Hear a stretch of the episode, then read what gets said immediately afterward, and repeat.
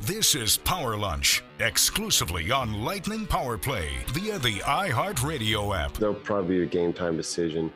I would say Colton's a better guess to play than uh, than McDonagh, but I don't want to speculate right now. You know, Bogo looks like he should be ready to go today, but you know when you got your whole group healthy, now you're looking at this uh, stability thing and everybody getting their chemistry and working together. We just really haven't had that all year. You haven't, and we've kind of hinted at that. That might be the greatest challenge for the Lightning at this point in the season. Just having a cohesive unit at some point for an extended period of time. You heard Jon Cooper coming in, who may play, who may not. We'll talk about that for the next hour as the Lightning get set to take on the Buffalo Sabres tonight on the road, 6.30 pregame, 7 o'clock the puck drops. I am Greg Linelli along with Dave Mishkin, who'll have the call tonight with the Hall of Famer Phil Esposito. Steve Herstick is our producer. Mike Harrington from the Buffalo News will join us coming up in about 30 minutes and we'll get his thoughts on the Sabres team. They are dealing, Dave, with their own COVID protocols and some injuries as well. And we touched on that a bit yesterday. And Mm-hmm. it's interesting when you take a look at, at Buffalo the last few years, Dave. They've been in the news for a couple of different reasons, at least early on. Most recently, it's been Jack Eichel and what they were going to do with him. But it felt like in like November and December when the Lightning would take on Buffalo the last few years Buffalo had gotten off to a pretty decent start, and the question always was, is this time now for Buffalo to take that next step? And inevitably or invariably, they would fizzle out. So we'll we'll talk to Mike, kind of see where Buffalo is now at this point. It's a young team that you know, I think is in that rebuilding mode that wants to be competitive, but you know it's tough to do that when you have a lot of younger guys who are trying to find themselves in the NHL still. So as we speak this morning, or I guess we're into the afternoon now, the Sabres only have two players currently on the COVID list. Tage Thompson, who went on yesterday, and Peyton Krebs, who they got from Vegas in the Eichel deal. But many of the players that had been on the COVID list are not playing tonight. So it's interesting, like trying to think of an example where the Lightning had a guy come off the COVID list and, and they put that player right in the game like Cirelli and Vasilevskiy. That maybe is an example where, to the best of our knowledge, their first time on the ice was an actual game. The Sabres play their next game on Thursday in Nashville, and Don Granato is is giving these guys that were on the list at least one, if not two to three practices before they get into a game. So these guys that have come off the list, among them Alex Tuch, who we talked about yesterday, like he's healthy, but he was on the COVID list. So the Lightning are not seeing him tonight. So as a result, the Sabres are still a little bit shorthanded. They also have a lot of injuries, which you alluded to, on top of their COVID issues, which are now resolving. But many of the players that were affected are not in the lineup tonight. So as a result, there's a lot of excitement going into this game for the Sabres because their 2020 first overall pick, Jack Quinn, is going to be making his NHL debut. They are really high on this guy. In addition, and this isn't recent, but he has been up after first an injury to Craig Anderson and then Dustin Tokarski got COVID. And he is one of the rare cases, I'll use that word, Greg, of a player who got COVID more recently, like this season, let's say. You're talking about Tokarski? Tokarski. Yeah. And he is not right yet. Like he's out of protocol, but he he went on the COVID list like the early part of December. Mm-hmm. And he didn't skate until after Christmas. He's still not ready to play. So, I mean, he's no longer testing positive, but it sounds like whatever symptoms he had like knocked him down quite a bit. So hopefully he's going to be able to return sooner rather than later for his sake, for the Sabres' sake. But where I'm going with this is you have Quinn, a, uh, a top 10 pick. He was eighth overall. And you have this young goalie, Ukko-Pekka Luukkonen, who's a second round pick. And I'm curious when we have Mike Harrington on asking him about Luukkonen. Like, is he their goalie moving forward? Maybe not today, but he's playing right now because they have other issues with their more veteran goalies, injuries, COVID issues, illness, whatever. And so, like when you say the Sabres are a young team, and we saw them the last few years, I remember in Sweden, they were ahead of the Lightning in the standings when the teams met. And the year before, which was the year the Lightning won 62 regular season games, they met in late October. I think this was the year, wasn't it? Where the Sabres actually were a point ahead of the Lightning. Mm-hmm. And the Lightning won that game and then just like were like a rocket ship taking off, and the Sabres sunk to the bottom of the ocean, basically. And by the time they met again, whenever it was later in the year, there was like a 30 point gap between the teams. So you're right that that seems to have been the trend for the Sabres. And they're always like, this is the year. This is the year. We've got all these good young players. I think they feel that some of the young players that they have drafted recently are going to be part of the solution here. I haven't even mentioned Dylan Cozens, who's been up this year and, and played quite a bit with them last year. He's a former first round pick as well, a little bit um, earlier than Quinn. In fact, one year earlier, but yeah, he was also a points. seventh overall pick. Yeah. So, like, maybe this is the time final. Like, if you get enough top 10 picks, we've talked about this, you don't want to miss on those. But if you keep getting them over and over and over again, well, you would figure eventually you're going to find some players who are really going to help your team. They are super high on Quinn, though. I'm sure Mike will talk about that. So he's making his NHL debut tonight against the Lightning, and, and we'll see what this guy has got. He's had a very good year in the AHL this year. And that comes with him having had mono. He missed a month with mono. So he recently came back and had a really good weekend, I guess, with, with Rochester. And they, they have a need at the forward position because a lot of their forwards have been out with COVID or injuries. And so he's coming up. And Brett Murray is another younger player that they called up because they're short.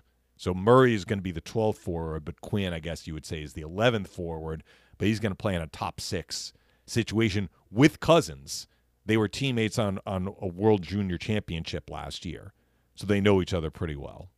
You know, it's got to be tough for any organization, particularly one like Buffalo, who has some draft picks theoretically down in the AHL, Dave. And then you take a look at what this year's been like for the minor leagues. I mean, there are some teams who have played four or five games over the last six weeks. I mean, the schedule has been brutal down in the American Hockey League with games being canceled. And so it might be one of those years, too. You don't want to say it's a lost year for some of the younger players, but as an organization, when you're trying to evaluate these players and they're not playing as many games because of COVID protocols or games being postponed, you wonder how much more pressure that puts on an organization like a Buffalo who wants their younger players to play play as much as possible. Mm-hmm. But once that is interrupted and they're not getting the game reps, I wonder how much that sets them back in their development or at least in their evaluation process. Well, are you saying like- game reps at the NHL level or the AHL, AHL, level? like it's AHL clear. level. Yeah, Quinn.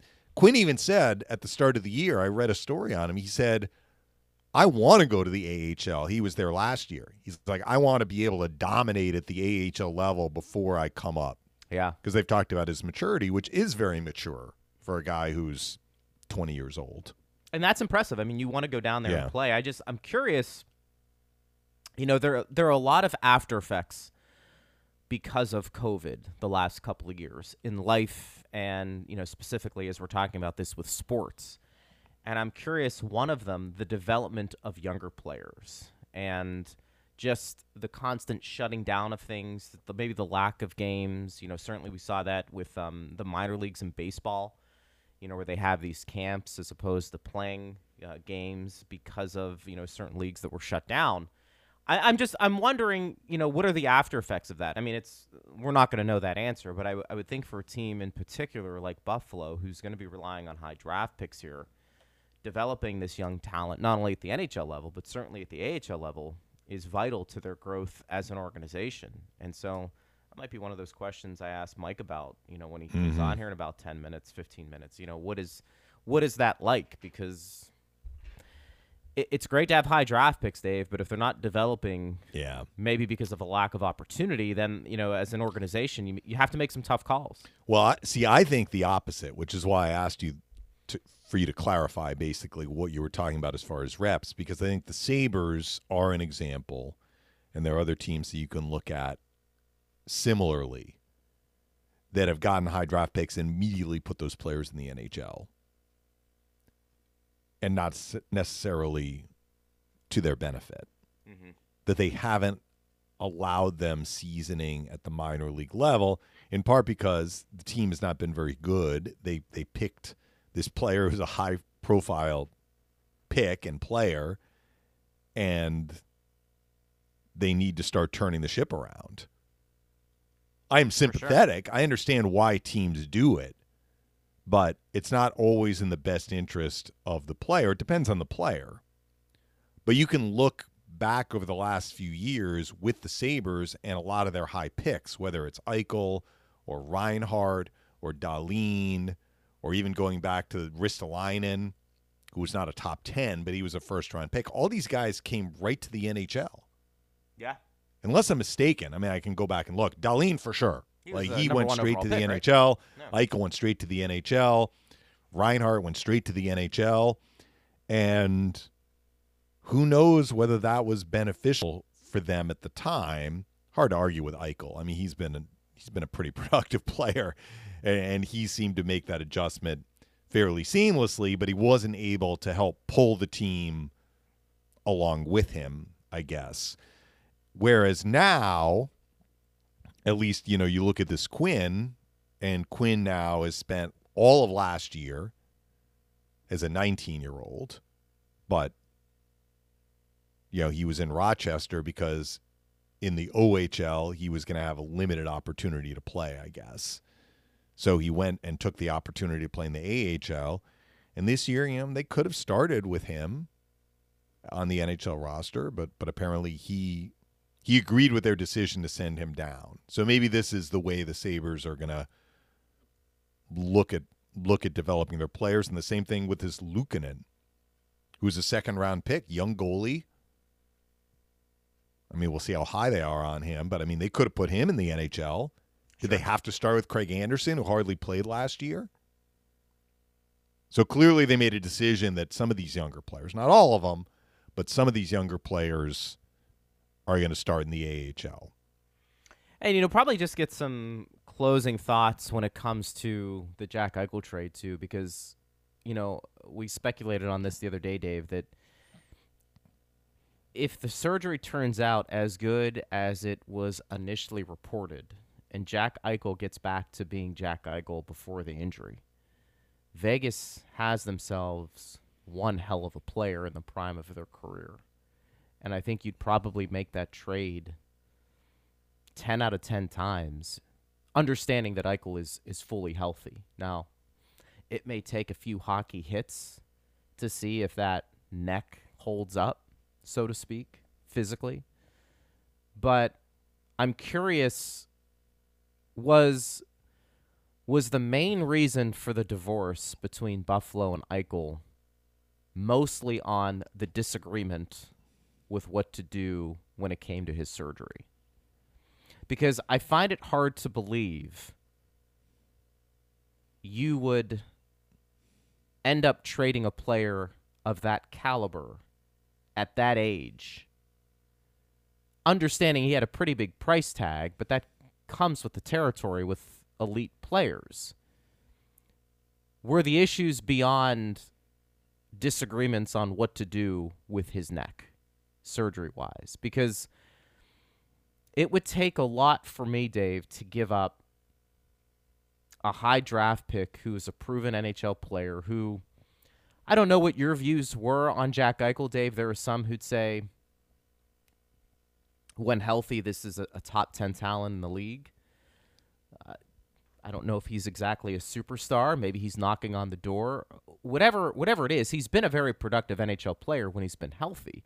Yes, he And I- has been. and I this ha- this comes with the territory. So I, I don't I don't sympathize with a player like Eichel or somebody in his shoes that you know you're expected when you're drafted that high and you come with the fanfare that you're going to turn around that franchise. I mean, I think the franchise needs to surround you with some pretty good talent, and I think Buffalo has tried to do that at times. They've swung and missed uh, on some of those opportunities, but be that as it may, it would take a lot for me to get rid of Eichel outside of maybe a few differences maybe he and the team had when it came to building a roster.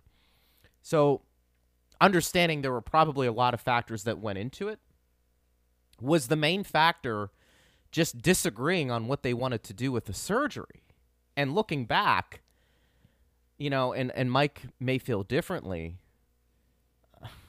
When you have a talent like that, do you just do everything and you can to smooth things over, knowing that you get rid of a player like that, understanding you got some guys back? I was always told, and I, I, I firmly believe this, that the player you get, the best player in the trade, is typically the team who wins the trade. Exceptions to every rule, mm-hmm. understanding, but somebody that young, I, I think maybe that's where I I have a hard time looking at that trade from Buffalo's perspective and saying they won. Maybe it was just something they felt like it had to do, but I, I'm curious if it was mainly surgery related or if, if it if it ran deeper than that. Well, it sounded like that's what it was. But Mike would probably shed some light on it. Right.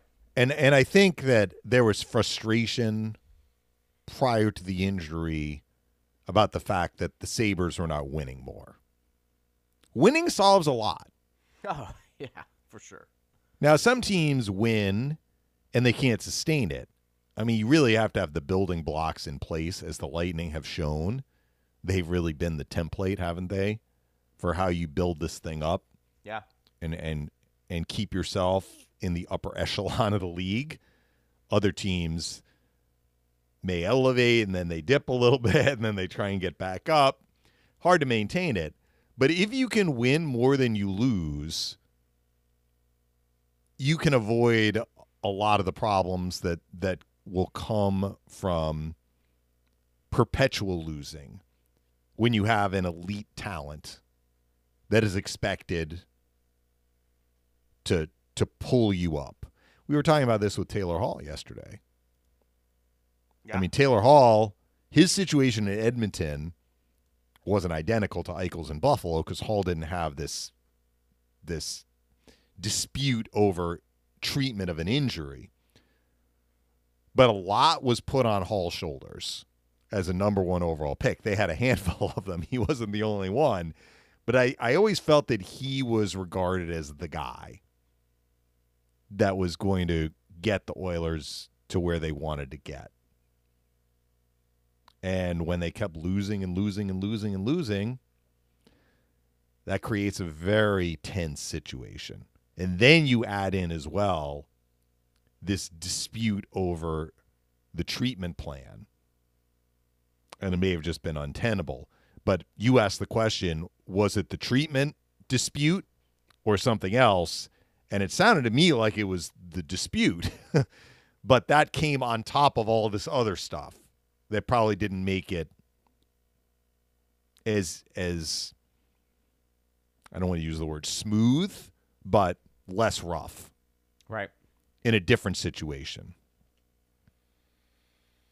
No doubt, no doubt. It's Eichel. I, I would think those are players you want to hold on to rather than trade. But I guess if it comes to a situation where it just you can't work it out, you have to do what's best for the franchise. But I'm I'm simply saying too. I think Vegas, if if Eichel gets back to where he was, that is a big big Yes. acquisition for them. There's no question. and it'll be fun to follow that story because it looks like he'll be playing this year at some point. Yeah. So we'll see. I did that- see in in one of the Sabres notes that the Sabres are due to go to Vegas sometime later this year still. Right. Right. So that might be a must watch game even if it's on the West Coast. By the way, speaking of Vegas, the NHL. we forgot to mention this. Congrats to Greg Wolf.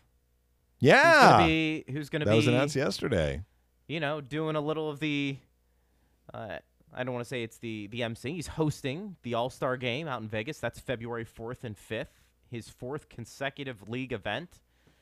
I had a chance to talk. To. The to league him. was exposed to the magic I think of so. Greg Wolf at the All Star so. game here, and they've used him ever since, right? Yeah, we were talking to him down at dinner um, during uh, the last home game there for the Lightning, and we were he had mentioned this to me before it was officially announced, and that you know what that is too. It's it's obviously a guy who is very good at his craft, but it it also the connections that you make.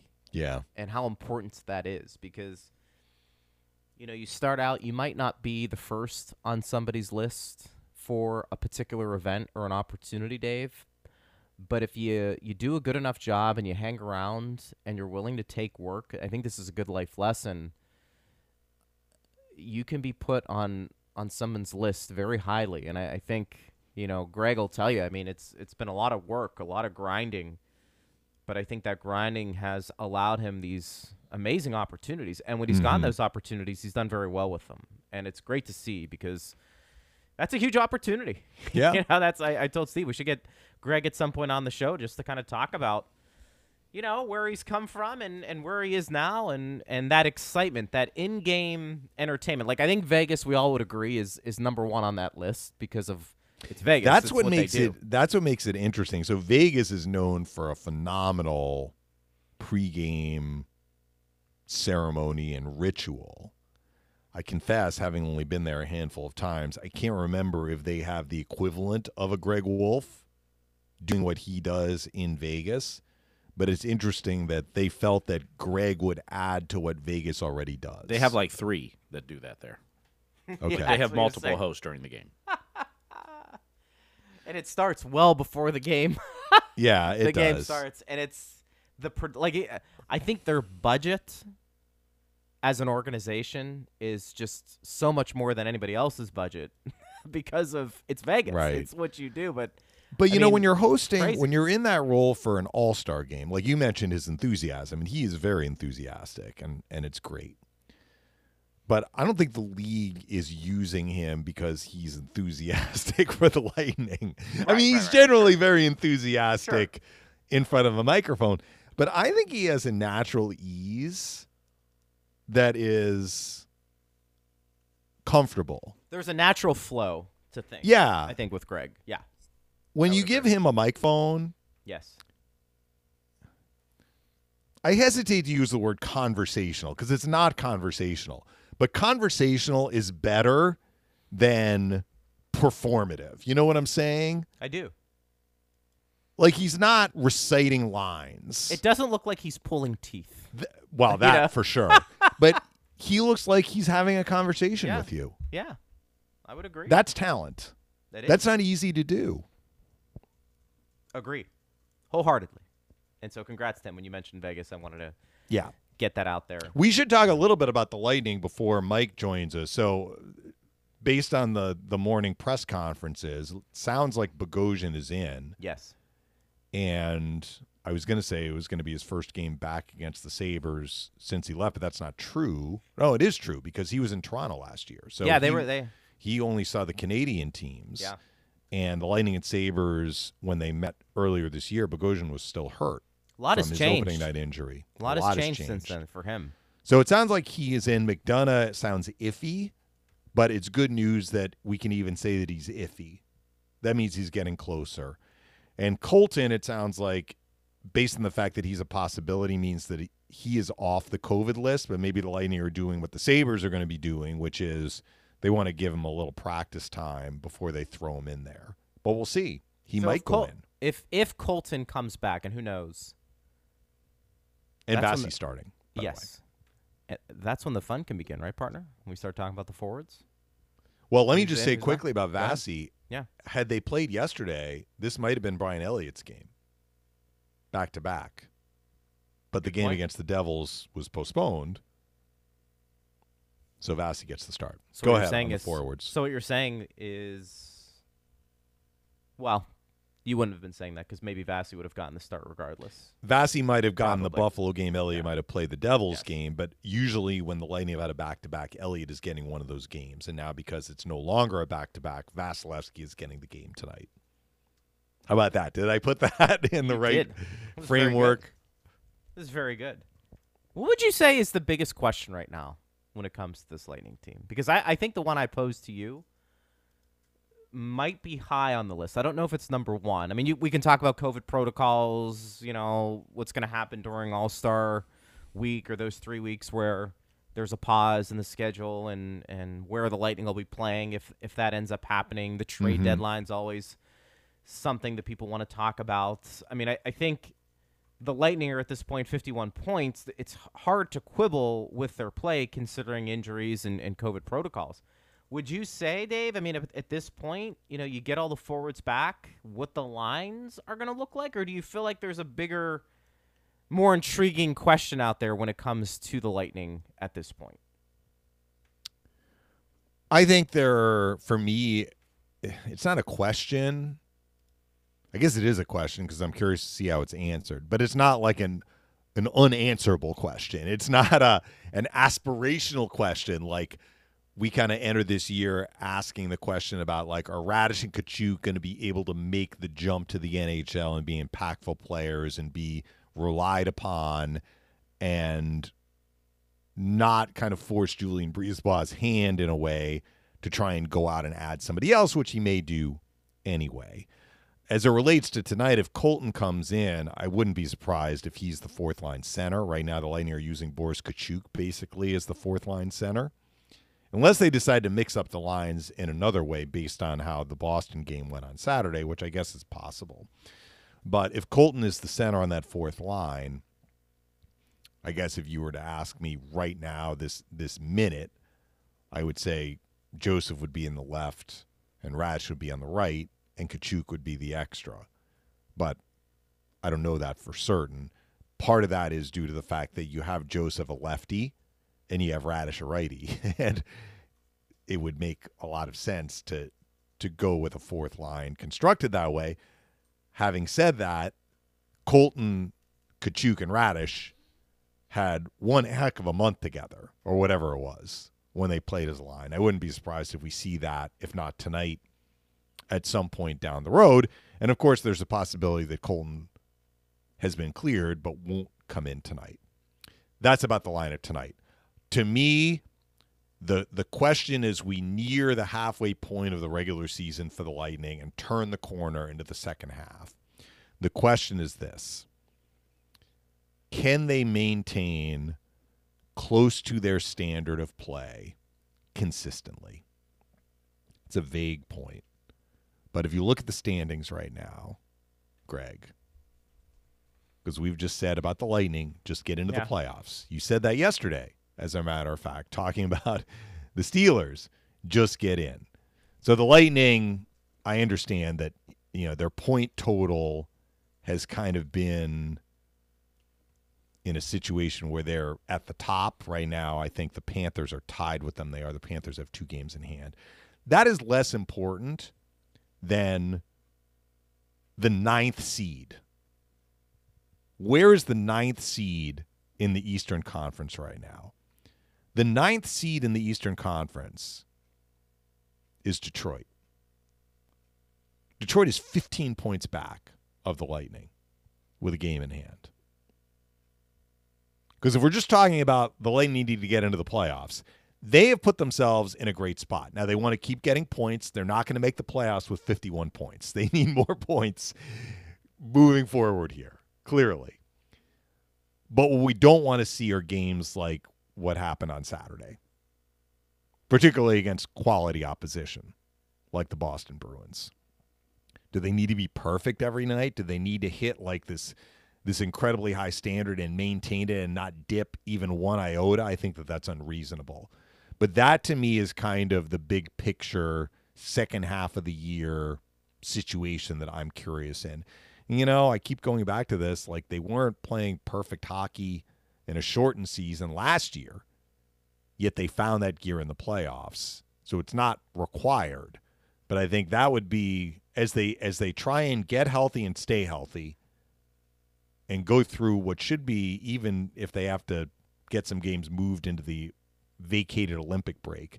They have a fairly busy schedule once March began based on the schedule as it reads now.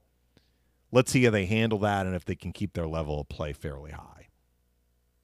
Yeah, and it's what's interesting too. Those guys that you just mentioned, whether it's Colton, Joseph, Raddysh, all have seen some time in the top six, and I think we Mhm. all agree once everybody's healthy, for me, Colton makes the most sense to go back in a top six role, but I just don't know if there's room for him at this point. And I But what what would be your question then? Is it related to the lineup and who comes in and who plays, or is I it so more too. team wide? I think it, I think it's that because you, you know how I feel about the team. I think this Yeah, team is, you've been is going to show is going to show up. Now look, that's I have no way of knowing. It's just off of what we've seen over the last couple of years. You would agree though, they don't want five games in a row like what we saw on Saturday. No, but I don't. I don't think we've seen five games in a row from this team over the last two years. Maybe we have. I can't remember. You know, I, I usually think they they right the ship, so to speak, after Yeah. a couple of poor outings. I, I asked this question to Eric, and, and we'll talk about this on the other side of Mike, Dave.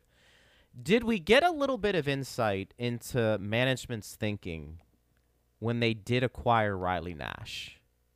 And even though they let him go and he was on waivers.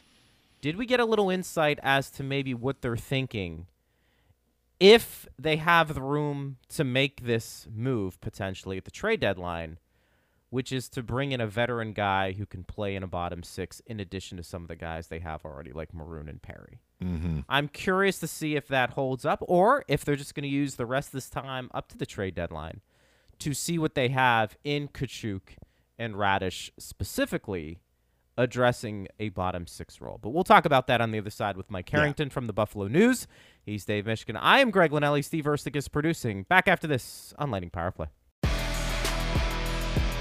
Hey, it's Seth Kushner, host of the Block Party, and we just keep the big time guests rolling this year. Blake Coleman returns home, and he returns to the Block Party for the third time. I talked to Blake about his decision to sign with Calgary when he knew his time was up with the Lightning, and Blake tells me a never before heard story about the night before the boat parade. It's the Block Party with Seth Kushner out now wherever you get your podcasts. Rate us on Spotify. This is Power Lunch, exclusively on Lightning Power Play on the iHeartRadio app. We're getting you set for Lightning and Sabres tonight. You can listen to that game here on Lightning Power Play at 6:30 with the pregame. Puck drops at 7. You've got Dave Mishkin and the Hall of Famer Phil Esposito with the game call. Joining us right now, another Hall of Famer, Mike Harrington from the Buffalo News. He's joined us before. We always love having him on. And Mike, great to be with you again. And is the uh, the city there? Is it is it mainly Bills and then Sabres still an afterthought, especially with Buffalo now in the playoffs? Yeah, it's a lot of Bills. Even Don Granato showed up at his press conference this morning after the Sabres morning skate wearing a Bills AFC East Championship T-shirt. Uh, so the, the the hype is building for the matchup with New England. But the Sabres, you know, it's an interesting game tonight. You know, with Tampa in town, so it's it's certainly going to get a lot of attention here. But yeah, the Bills hype is really on full blast right now. Well, maybe medium blast is the fact that Jack Quinn is going to make his NHL debut because there does seem to be some buzz about that. Why are the Sabres and Sabres fans so excited about this young man? You know, Dave, here's a guy who a lot of people question whether the Sabres should take. They should be taking a center in the draft in 2020. They took a winger. He scored 52 goals for the Ottawa 67s his last year of junior hockey. He got a taste of the AHL last year when there was no junior hockey. And he tore up the American League this year before he had a case of mono and missed a month. He was leading the league in goals.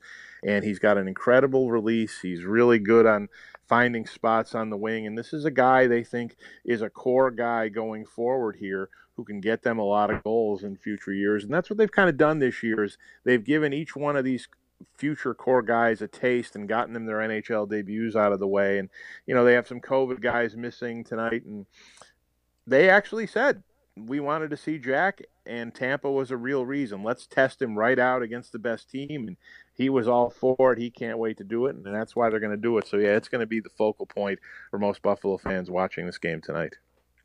Mike, we haven't had a chance to talk to you since Jack Eichel was traded. What did you make of the ending, and what did you make of the return? Understanding the guys they got back haven't played a ton of games. Did they do as well as they possibly could have, considering the situation? Yeah, I really think they did okay there. You're never going to win a trade with Jack Eichel, assuming Jack Eichel back and plays for Vegas health. Um, but Peyton Krebs is a terrific prospect. We've already seen good things from him. Alex Tuch is a established veteran, 20 goal NHL winger. They got a first round pick. And the other thing about Alex Tuch, guys, is he grew up in Syracuse. So if you're ever going to make a trade and get someone to come to the Buffalo Sabres right now, it's hard to say you made a better deal than a guy who grew up a lifelong fan of the Sabres and dreamed of playing for the Sabres. And he gets traded out of Vegas where they've done a lot of winning, and Vegas is Vegas, and he can't wait to get here. So they really lucked out on that end of it. He's been terrific in the dressing room so far. He's still out uh, on a COVID break right now. He won't play tonight, but it's a huge addition for them, and he's embraced the community already. His family loves the fact that he's here. So they did about as well as they could in ending the Jack Eichel saga when they did. In the earlier segment, Mike, Greg and I were talking about how in in the not so distant past, the Sabres, when they got some of these highly touted prospects, would just put them right in the NHL with with varying results, I guess.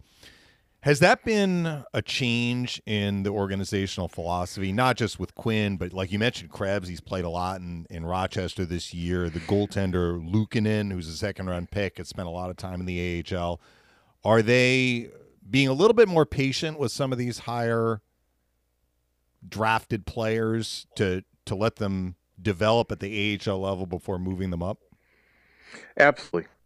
The way they did it in the Eichel Reinhart years probably the way. The results prove that it wasn't. Uh, Kevyn Adams G is letting guys percolate more in the AHL. And, and, you know, I joke a lot about how you talk about before they they go from their entry level deal to their big money deal. This is really a bridge season for the Buffalo Sabres. They know they probably weren't a playoff team this year, and they're proof.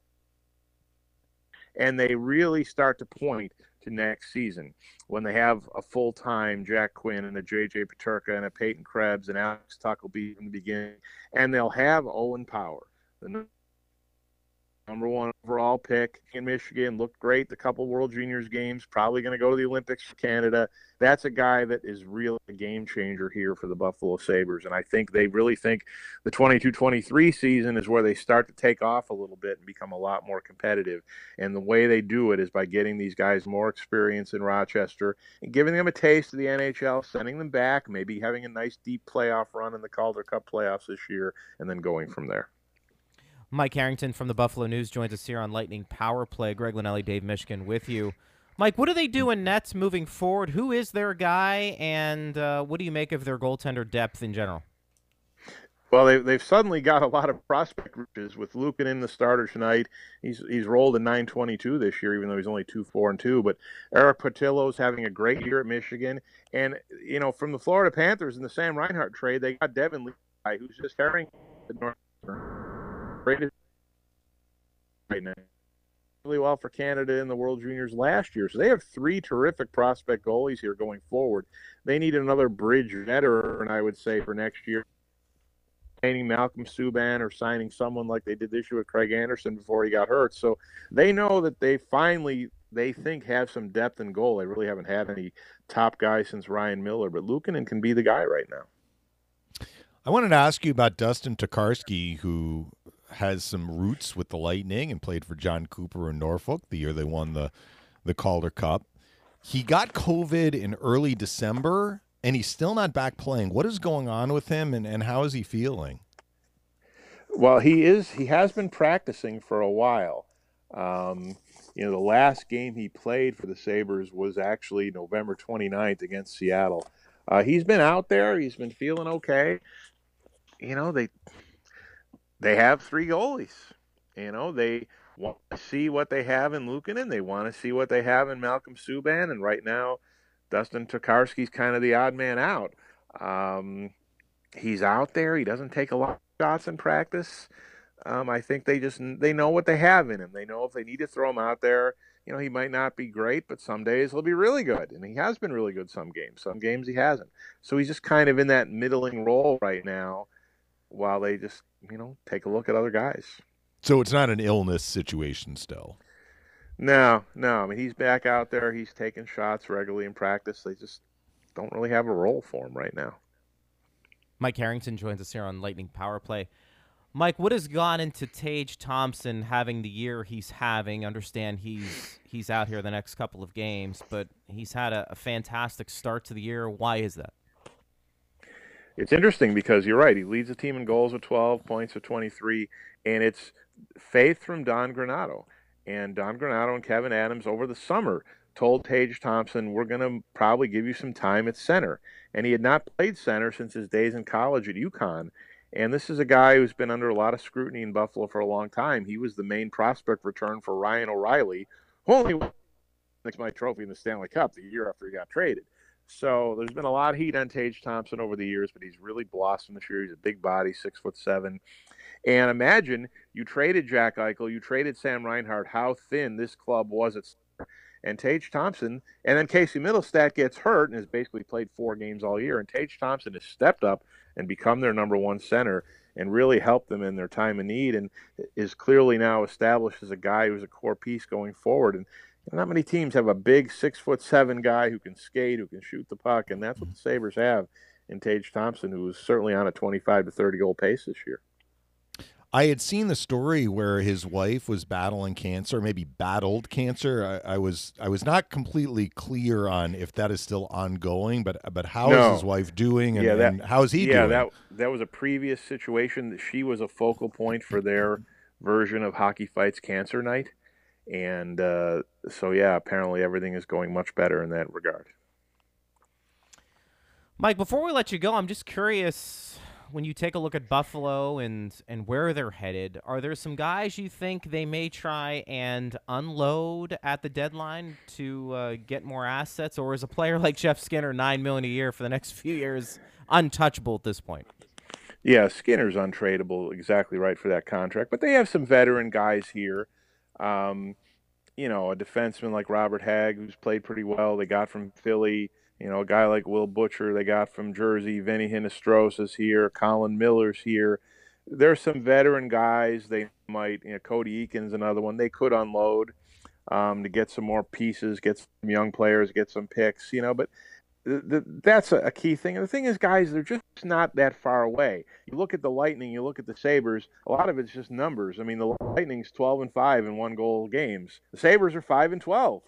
You know, the Lightning are six and two in overtime. The Sabres are one and five. You know, some of those close game numbers just show the sign of a young team not ready to win yet. And you look at the Tampa ledger, it's a veteran team that knows how to win, and the Sabres are still learning that point. And when they get there, they'll get over the hump here. All right, what happens then coming up on Saturday? The Bills take care of business against the Patriots here or what? Yeah, I think the Bills will be fine against the Patriots, especially at home. Uh, it's the first home playoff game with fans actually since 1996. Uh, as long as there's not 50 mile per hour winds like there was in the Monday Night Football game. But then the Bills probably are looking at a second round game at Kansas City, and that's going to be the real hey, challenge. Could they get on. over that hump? But I, I, just don't see New England coming in here in the chaos of that stadium on a Saturday night winning. But stranger things have happened, but uh, yeah, the town is, is getting pretty hyped for that one. You're assuming Kansas City is going to roll over Pittsburgh. Oh, by the way, I agree with you on that coming from Pittsburgh. but I, I, I tell you what, Mike, yeah. I don't know if I can trust a team who lost to the Pittsburgh Steelers like Buffalo did. Yeah, I mean, but it was in week one. It was. Um, the, it was. The one thing about the Bills is they don't have a lot of great wins this year. They've done yeah. really well cleaning up against bad teams. They won on the road at Kansas City, probably their best win, followed by at New England, which basically gave them the division title. Um, I just can't see them losing a playoff game at home. You know, they're going to have to get the job done on the road after that, but uh, most likely. But uh, I really think they'll be in good shape this week you know, does it looks like it's very cold, no snowstorm, no heavy winds, none of that. So there won't be any neutralizing weather other than the cold to cut down the passing game. So I think they should be all right. I saw the Sabres are scheduled to play on the road Saturday night. Is there talk about moving that game up? Uh, you know, that's been mentioned. They're in Detroit. You know, they would certainly do that if it was a home game. I'm not sure the NHL and the Detroit Red Wings have their own TV commitments and their own fans. Why would they move a game for a football game in Buffalo? I mean, mm. I suppose it's possible. The Sabres did it last year. They had it, or uh, two years ago, they had a game against Florida and they moved it from seven o'clock to one. But right now, at least the Sabres are scheduled at the same time. Not sure there's going to be much television ratings for the Sabres game in Detroit in Buffalo Saturday night. Well, Mike, we appreciate it, buddy. Thank you for hopping on with us. We'll do it again next time. All right, Greg, Dave, take take care. Thanks for having me. Thanks, Mike. You got it. That's Mike Harrington from the Buffalo News joining us here on Power Lunch on Lightning Power Play. For just joining us, Zach Bogosian looks like he'll be back in the lineup tonight Ross Colton, Ryan McDonagh, game time decisions. We'll know a little closer to puck drop. Of course, Dave and Phil have the call at 7 o'clock right here on a Lightning Power Play. Dave, did we learn anything from Mike? He thinks they're actually a little bit closer to competing. Yeah, I- I- he I he know. made that comparison about the records. I don't know. There's a huge gap between the teams in terms of points. I think his point was that the Sabres don't know how to win close games and the Lightning do.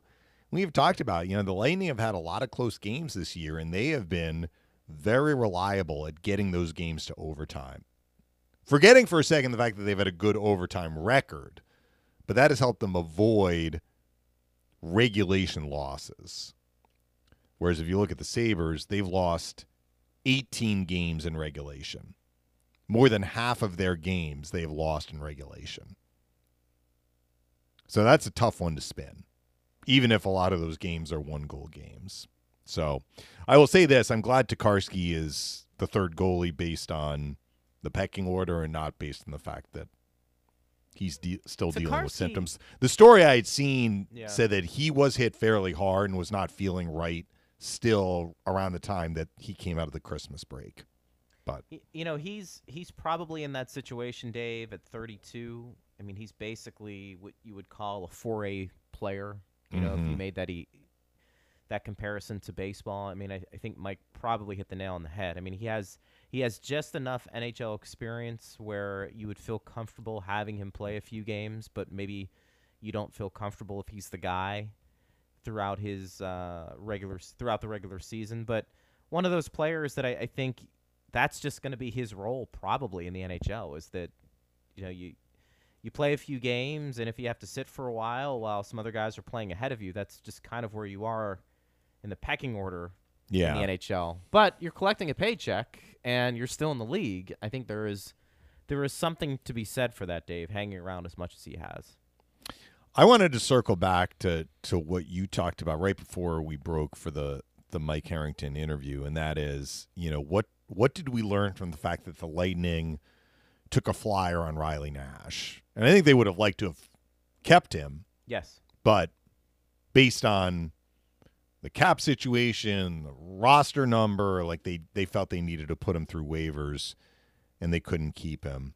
I'm gonna bring up a guy's name. I'm not saying that the Lightning could make this work, but based on where he is and what he does, I wouldn't be surprised if he is moved at the deadline, and that's Jay Beagle, who's You currently him. injured. You're so very I don't even know what his injury is, if it's long term, but he's the he's on an expiring deal. The money part would be tough for the Lightning. He makes three mil. It's a lot. So they would have to, if it were the Lightning, they would have to give up some assets to Arizona and also have Arizona absorb some of the remaining contract. But it may not be the Lightning. I'm just saying, like, here is a guy. To me, Jay Beagle is the um what would we say riley nash heavy like riley nash is like jay beagle light so jay beagle is among one of the best face-off men in the entire league. Jay beagle is extremely hard to play against. Jay beagle is an elite penalty killer and he has playoff experience. He won a stanley cup with washington. That would be the gold standard of the sort of player that I think you're talking about. Maybe another guy might be a Luke Glendening, but he's in Dallas. I think Dallas has playoff aspirations, so I'm not sure that he would even be made available. But everything we've heard about Arizona, like they're going to be, they're going to be moving guys for assets. So Beagle's interesting because, and I'm reading this on CBS. yeah. Did you Sports. find his injury? He I also did. has a modified no trade. For It's a lower worth. body injury, and he underwent surgery recently. He's going to miss the next eight weeks. This is according Okay. to Coyotes insider Craig Morgan. Now, he just came out of COVID protocol, Dave, on December 16th. He's got one point in 21 games, but you're not getting Jay Beagle for his offense. No, and keep in mind the team he's on. Too. And that that would be I mean, let's let's be very clear and somebody may shake their head and say, "Well, Greg, what do you mean by this is a win now move?" Yeah, that would be a your winning now move because you're probably giving up a little bit to get a Beagle. You know that Beagle is an older guy at this point at 36. He's not going to give you a ton, but that could be a situation where, again, assuming everything checks out after this surgery, and Mm-hmm. I'm not saying the Lightning make this move, but let's let's have fun with it. Uh, Some team will. Yeah, Some, team, will get him, assuming that he is cleared medically. Uh, and uh, that's the that's the biggest hurdle because Dave, I really don't care what Jay Beagle does in the regular season. So I would be essentially getting his services at this point to play in the postseason. Now you probably want him playing a few games before the postseason begins, just to get into quote unquote game shape. But I think that's the attractive part of Beagle is that he has a lot of playoff games under his belt. He's probably not going to be playing heavy minutes. So even if he doesn't play in a ton of games towards the end of the regular season for you, I think you would feel relatively comfortable having him play potentially as a fourth line player who can take faceoffs and win them a great deal. mm-hmm. Defensive zone faceoffs, He would be tremendous. penalty kill faceoffs. He would be. I mean, you now you're He's at sixty. sorry, Greg. He's Yeah, at sixty-one point seven percent this year. You have always 21 been high on him, and I understand why. He is a Yeah. guy, a glue guy. I think a guy that understands what it takes to win. He's going to block shots. But Dave, that is a that would be a Tampa Bay Lightning win now move because you're probably going to have to move a couple of assets to get Beagle. Even though again, I gave you the numbers and I gave you the surgery that he's having. Maybe I'm wrong, but I think to take Mm-hmm. Did it say what the salary- surgery was for? It just said lower body. okay. So take that for what it is. It could be a knee. It could be you know something Yeah. else. I'd have to look at the replay to see maybe when he got hurt to get an idea of what that would be. Obviously, he had to have surgery, so it, it was serious enough. It had to get fixed. Right. I mean, he's played 21 games, so it's not like it happened right at the start of the year. His last game was December 11th. Interestingly, he played on November 21st, and then he didn't play again until December 10th. And then he had a back to back the 10th and the 11th. It's almost like he got hurt on November 21st, tried to rehab it, came back, played two games where he had his normal minutes, and then they shut him down. Well, he landed on the COVID list on December 16th, and that might have been Well, his last game though was Right. December 11th, and if he had surgery, that means the surgery happened after this. On November 21st, he only played three minutes and 21 seconds, and then he ended up missing basically two weeks. Came back, played a back to back, was over 10 minutes both games, and he hasn't played since. So that to me says that he had an injury that forced him out of a game early. that's a fair point. Yep. Tried to come back, play two Yeah. games, and was like, "This isn't right. Let's have the surgery." Yeah, but that's, that's- without having the specific information. That's I'm very just looking reasonable. at his game by game. That is very reasonable. And I tell you what, if they made a move like that, Dave, I think a lot of people who know a little bit about hockey would say, I, I get why they made that move. And do you agree with me? I- you may not. And maybe they just got Riley Nash because they liked the player and he was too good to pass up at the price that he was being paid. I think that might have offered a little insight, Dave, into what they were thinking. You know, maybe what they are going to be thinking. Well, that's why I brought a of the season. Beagle because you said, "What did we learn from the Yeah, fact yeah. that they brought in Riley Nash?" Well, they brought in a guy who's traditionally been pretty good on faceoffs, Yeah. good penalty killer, bottom six guy. Well, who is maybe one of the best in that very specific Yeah, role? no, right. Who is available potentially? I'm assuming Arizona would make him available if they could get an asset for him. He's on an expiring contract. He's got Stanley Cup pedigree. And I've seen this guy enough to know from all his years in Washington. Now, he's been a, away from Washington for a few years, but we even saw him in Vancouver. This is his first year in Arizona. I mean, he's still money on faceoffs. This guy's one of the best faceoff guys in the entire league. Yeah, he's fantastic. So when you are in a situation, and I'm I'm not saying the Lightning are going to go out and get Jay Beagle. So let's put the brakes on that. I'm just saying that this is the sort of player, if he is healthy and able to help a team in the playoffs, I wouldn't be surprised if he is made available and a team gets him. Because when you need a faceoff win in your own zone late in the game, he is about as reliable as it gets outside of a couple of other guys like Patrice Bergeron. That's where his value is. You're not getting him to score 15 goals for you in the playoffs, right? You know, another name. But you don't need him for that. You're right.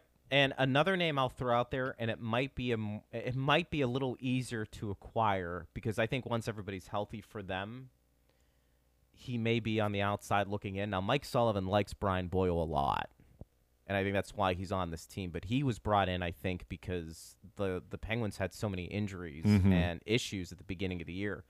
Boyle's actually played pretty well for Pittsburgh. Now, But they're a he- playoff team. they they are. What I'm saying is, I I don't know if Boyle is just simply he was a piece to get them to bridge everybody else being healthy, and then once everybody is healthy, where does he fit in? That's what I said. I, Mike Sullivan likes him, so I think that there's. It would be. I think you'd have to go through Sullivan to make a move to get rid of Brian Boyle. But Brian Boyle would be a guy if you're talking about like a bottom, like in that fourth line role, who could take a face off here and there and could give you a little position flexibility. He knows the team. Uh, again, more being expendable for Pittsburgh than anything else. But I, I don't know what their roster is going to look like. They're getting Malkin back tonight, it looks like, and so I think you're going to have an idea, maybe what their their 12, 13 forwards deep will be. I mean, you know, Lord knows how I feel about Dominik Simon. Yes, we he's know. Gonna be, he's going to be taking up a roster spot, I think, at some point. But I think Um, that the likelihood of a player being made available goes down, way down, if the team he is on is on Is track to make team. the playoffs. is a playoff team. Is a playoff. They would want to keep that player. You would think. You would think, but you never know.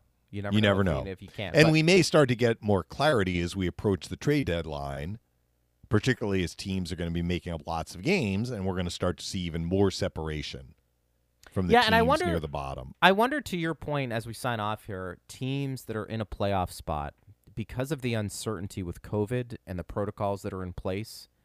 If you're more inclined to add depth at the trade deadline with non-playoff teams to cover yourself, you know, within within within reason, and if you're cap compliant, and well, we know that's, that's, a big, big, deal, right? The cap compliant part. if you but if you can have maybe one of those teams like Arizona eat some salary while at the same time bringing somebody back like a Beagle, are you more inclined to do it this year because of the uncertainty of guys missing games because of protocol during the playoffs or even before then?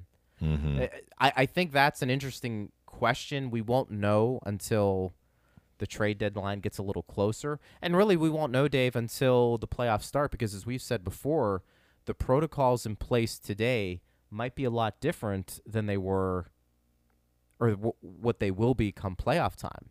Yeah. And I think that's fair to point out, assuming we don't see another variant that starts making its way across the world.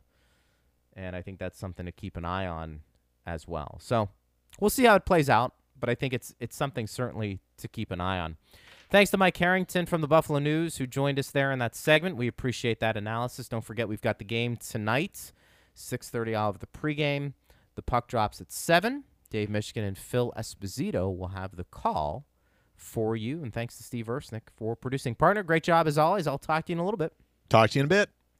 All right, you've been listening to Power Lunch. We'll be with you again tomorrow, recapping this game tonight, right here on Lightning Power Play.